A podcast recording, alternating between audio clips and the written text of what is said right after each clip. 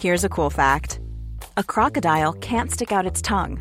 Another cool fact you can get short term health insurance for a month or just under a year in some states. United Healthcare short term insurance plans are designed for people who are between jobs, coming off their parents' plan, or turning a side hustle into a full time gig. Underwritten by Golden Rule Insurance Company, they offer flexible, budget friendly coverage with access to a nationwide network of doctors and hospitals. Get more cool facts about United Healthcare short term plans at uh1.com.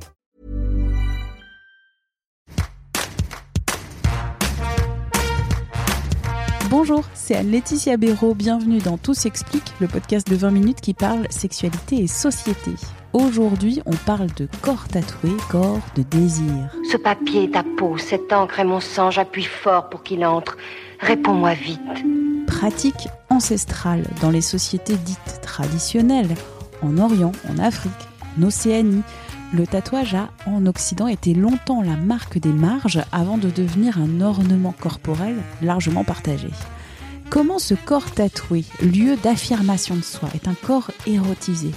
Quel regard porter sur ces traces indélébiles que l'on cache ou que l'on dévoile? Quel désir sur ce corps tatoué, masculin ou féminin? Pourquoi porter un dessin érotique, voire pornographique dans sa chair?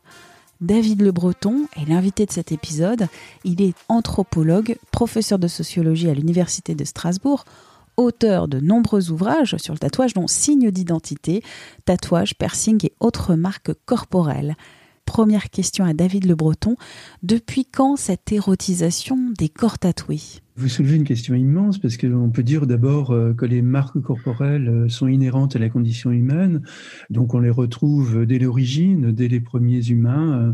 Alors on peut penser que la dimension érotique joue un rôle sans doute, mais dans, dans ce qu'on connaît en tous les cas, du fait de l'ethnologie par exemple, les tatouages revêtent plein de significations simultanées. On associe souvent, par exemple, le tatouage au passage d'un âge à un autre, des marques de, propitiation, être protégé de la maladie, être protégé du mauvais sort, être protégé de l'attaque des, démons, etc. Ça peut être des, marques qui viennent après une guérison, euh, aussi les rites de fécondité. Hein. Donc, souvent sur le corps des femmes, notamment, on inscrit euh, des signes qui renvoient à la fécondité. Donc, on peut dire qu'ils sont pas très loin, en tous les cas, sinon de l'érotisme, du moins de la sexualité. Et puis, sans doute, un certain nombre de signes corporels renvoient également à une érotisation, à une, accentuation du désir. Pour répondre d'ailleurs plus précisément à votre question, mais par rapport aux sociétés traditionnelles, l'un des mythes d'origine des îles Marquises autour du tatouage renvoie euh, au fait qu'un dieu avait été délaissé par son épouse qui était allé voir d'autres dieux et qui manifestement se livrait à des aventures euh, assez larges. Et donc ce dieu va voir euh, un sage euh, qui lui explique que la manière pour lui de ramener sa femme, ce serait de tatouer son corps, de le rendre désirable. Le dieu va se faire tatouer et en effet, à partir de ce moment-là, toutes les femmes lui tombent dans les bras, dont son épouse qui revient très très vite à lui. Donc là, dans, dans cette tradition pacifique du, du Pacifique, il y a un lien très étroit entre l'érotisation, entre le désir donc, et le tatouage.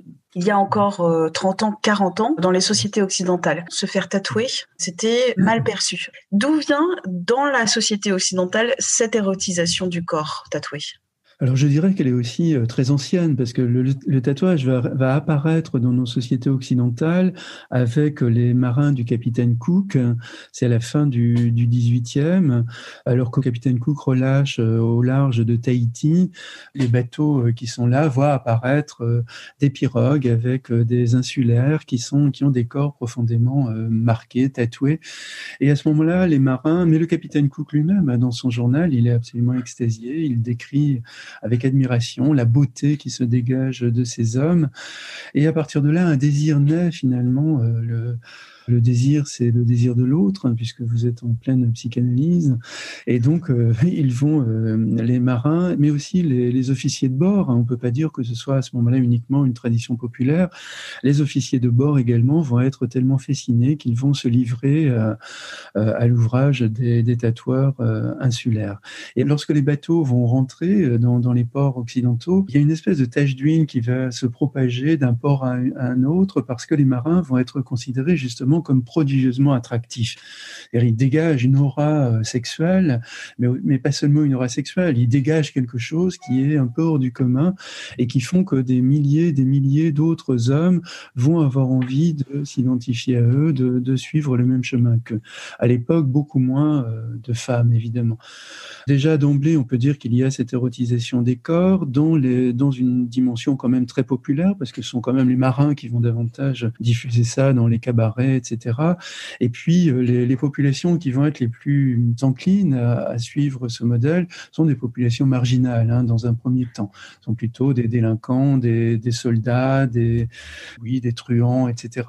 Euh, il y a à la fois donc euh, une dimension d'appartenance, il y a une dimension de révolte, de dissidence contre la société bourgeoise et peut-être d'ailleurs aussi contre le puritanisme de la société bourgeoise. Il y a une volonté d'accroître sa puissance personnelle, hein, puisque le tatouage va être très vite associé à la virilité, à une virilisation donc euh, des, hommes, parce qu'à l'époque, évidemment, le tatouage fait très mal.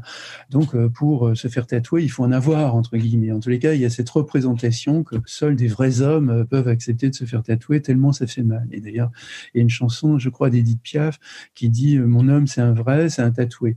Hein, comme s'il y avait vraiment une. Être, être un tatoué, c'est vraiment le signe de passage radical qu'on est un homme à, part entière, avec une virilité euh, etc. Alors, donc, jusque dans les années 60-70, on a cette représentation euh, d'un tatouage populaire, essentiellement masculin, de dissidence, de révolte contre la société bourgeoise, etc. Ce qui se passe dans les années 70, c'est plutôt euh, du côté des États-Unis et de la Californie. Un certain nombre de tatoueurs euh, américains vont s'initier finalement à d'autres techniques, vont découvrir qu'il existe des tatouages dans d'autres sociétés humaines et vont en exporter le graphisme. Et là, à partir des années 70, le tatouage devient vraiment un phénomène euh, culturel progressivement, donc le tatouage va prendre, entre guillemets, dans la société américaine, va gagner euh, la, vieille Europe.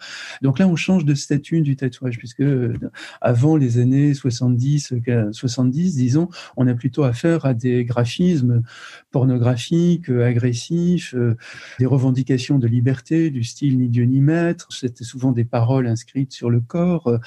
Euh, alors que là, à partir des années 80, disons, le tatouage devient vraiment un body art, c'est un art corporel, une manière d'esthétiser son corps, d'esthétiser sa présence, de, de, se rendre désirable. C'est quoi les racines pour le changement de ce regard? Lorsque votre corps est tatoué, ça cristallise une, zone érotique finalement dans le corps. Toutes les personnes que j'ai pu interroger, par exemple, disent que c'est vraiment un lieu où elles aiment être, être caressées, être embrassées, etc. Donc il y a une espèce de narcissisation de cette partie du corps. C'est un corps qui se détache finalement, enfin une partie du corps qui se détache du, de l'ensemble et qui est éminemment érotisée. D'abord pour la personne elle-même, mais aussi pour les partenaires, puisque je crois que ça nous arrive à tous quand on est à côté de quelqu'un euh, qui a les bras tatoués, etc. On a souvent envie, on a une espèce de pulsion, on voudrait passer sa main euh, pour voir euh, comment ça fait, quelles est les différences avec la peau normale, etc. Donc il y a une espèce d'attrait, un désir de finalement de, de porter la main sur la personne qui est tatouée. Donc on voit bien qu'il y a une sorte de, de cristallisation de, de l'érotisme dans, dans le tatouage, et d'autant plus qu'un certain nombre de garçons ou de filles vont jouer avec ça. Euh, là, c'est le jeu du caché, du montrer. Donc, évidemment, il y a les tatouages qu'on montre, qu'on affiche, on relève ses manches pour montrer qu'on a les bras complètement tatoués. Ce qui fait qu'effectivement, c'est un, ça va être une forme d'entrée en matière. Immanquablement, ces garçons ou ces filles vont être interpellés par d'autres euh, qui disent, bah, dis donc, t'as des beaux tatouages, fais-moi voir, mais qui est-ce qui t'a fait ça, etc. Bon, c'est euh, une manière de, donc de rentrer en relation avec l'autre sans avoir à trop fournir euh, d'efforts. Mais en même temps, il y, a des tatouages qui sont cachés et ça contribue à l'érotisation. Je me souviens par exemple d'une jeune femme qui me disait j'ai des tatouages dans le bas des reins et j'attends le moment où mon partenaire va les découvrir, il va, s'arrêter, il va se dire mais qu'est-ce que tu as, mais c'est extraordinaire, etc. Et elle me disait j'attends ça avec, euh, émotion, etc. Donc on voit que là c'est aussi une sorte de piment érotique euh, qui vient rajouter au plaisir. Également une dimension de complicité, puisque là, ce sont des tatouages qu'on ne montre à personne, hormis les partenaires, ceux qui ont accès à l'intimité du corps, mais même pas aux amis, même pas aux parents, etc. Je voulais vous interroger aussi sur le tatouage pornographique et le tatouage érotique. Pourquoi se faire tatouer une femme euh, seins nus? Pourquoi se faire tatouer une vulve ou un pénis euh, sur le corps? En fait, c'est beaucoup plus compliqué de répondre à votre question. Oui, parce que chaque tatouage renvoie à une mythologie personnelle euh, de la personne qui porte ce tatouage. Le même tatouage peut revêtir, en d'autres termes, des significations extrêmement différentes d'un individu à un autre. Donc, il ne faut pas forcément y voir une sorte de manifeste, entre guillemets. Ce tatouage pornographique ou érotique peut renvoyer à des souvenirs personnels, par exemple, euh, de, de, de quelqu'un qui a perdu une amie, qui a perdu un ami, qui se souvient je ne sais pas, de, telle ou telle posture, ou en tous les cas de telle ou telle émotion, et qui veut avoir dans le corps, en quelque sorte, comme quand on dit de quelqu'un, je l'ai dans le corps. Donc, c'est pas facile de répondre à votre question. En revanche, je ferai évidemment une distinction majeure entre pornographie et érotisme, parce que le fait de tatouer une femme les seins nus sur son corps, là, on n'est pas dans, la pornographie, on est plutôt dans l'érotisme, et, et, ça peut être, je ne sais pas, j'imagine, pour un garçon euh, qui, qui a beaucoup de succès auprès des femmes, une manière de rappeler qu'il est un, étalon, euh, ou en tous les cas un modèle euh, sexuel un tatouage pornographique, à mon avis, est davantage populaire. Euh, c'est vraiment, à mon avis, un tatouage entre mecs, entre guillemets, hein, pour se montrer entre, entre mecs qu'on est des tombeurs, que les, femmes, on, se les envoie sans problème, etc. etc. Donc, c'est plus. Un tatouage érotique renvoie à davantage d'élaboration, de réflexion, de raffinement, etc.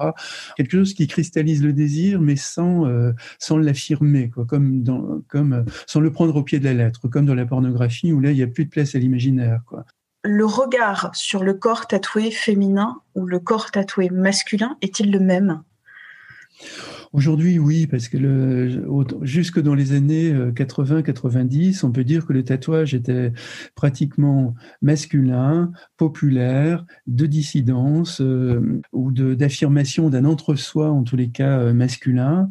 Mais peu à peu, les femmes ont grignoté, entre guillemets, le, cette clientèle.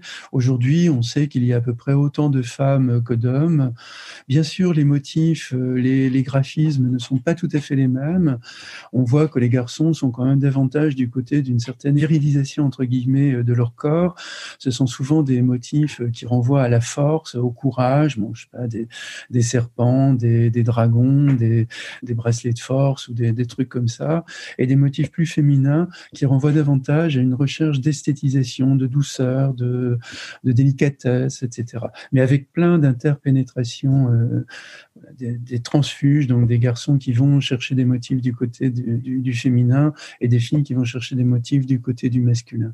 Vu qu'on a parlé de l'évolution du regard sur le corps tatoué, et notamment le regard de désir sur ce corps tatoué, est-ce que vous pensez que d'ici 20 ans, 30 ans, 40 ans, peut-être plus, ce regard va se modifier et le corps tatoué ne sera plus source de désir, objet de désir?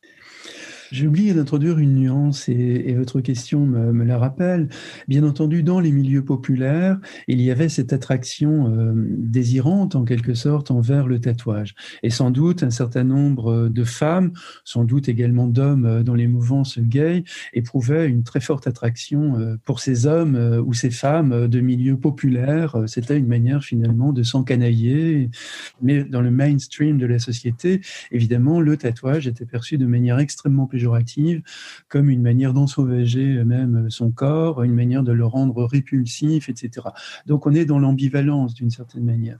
En même temps, l'ambivalence euh, alimente également un désir de transgression, un désir de vivre des choses un peu euh, hors du commun, etc. Ce qui, ce qui faisait finalement cette, euh, donc ce côté très ambigu des tatouages masculins, voire féminins, ben, du 19e, une grande partie du 20e siècle. Alors, que, que va-t-il se passer dans les décennies à venir. Le tatouage, évidemment, va se répandre de plus en plus. Il ne cesse de le faire. De toute façon, il gagne de plus en plus. J'ai même, euh, à un moment donné, évoqué une sorte de fantasme de remplissage euh, en, évoquant le fait que si, on, si on poursuit euh, dans la même logique, dans pas longtemps, les corps complètement nus deviendront des corps incroyablement désirables. Quand on dira, mais quoi, t'as aucun tatouage, aucun, aucun piercing même, aucun implant, mais c'est absolument extraordinaire. Ce sera une espèce de fantasme de d'innocence, de, de pureté, etc. Mais ça ne veut pas dire évidemment que les corps euh, tatoués euh, arrêteront, ne susciteront plus aucun désir. Je, je pense que cette modification de la texture cutanée est toujours un appel au désir, un appel à porter la main, à toucher, à caresser, à, voir ce que ça fait, et puis même à expérimenter sur soi pour voir euh, comment euh, comment je vais vivre avec un tatouage sur mon bras, sur mon ventre, sur mes cuisses, Donc, je pense que l'érotisation du tatouage euh, va demeurer. Parce que c'est un petit peu comme si on se disait bon la, caresse comment la caresse peut-elle être toujours érotique alors que finalement on, se caresse ou on se touche des milliers de fois euh, des, dizaines de fois par jour. Et bon, ça n'a jamais évidemment la caresse continue à être un élément d'érotisation ou d'amour. Et de la euh, même manière à mon avis le tatouage continuera à être un motif de désir même s'il est extraordinairement diffusé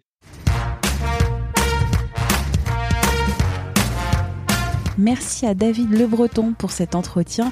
Tout s'explique, c'est le podcast de 20 minutes. Vous pouvez le retrouver sur toutes les applis et les plateformes d'écoute en ligne. Vous pouvez vous abonner, c'est gratuit, nous évaluer avec des petites étoiles et nous envoyer des idées d'émissions, des commentaires, des critiques aussi à audio-20minutes.fr. On se retrouve la semaine prochaine. D'ici là, portez-vous bien.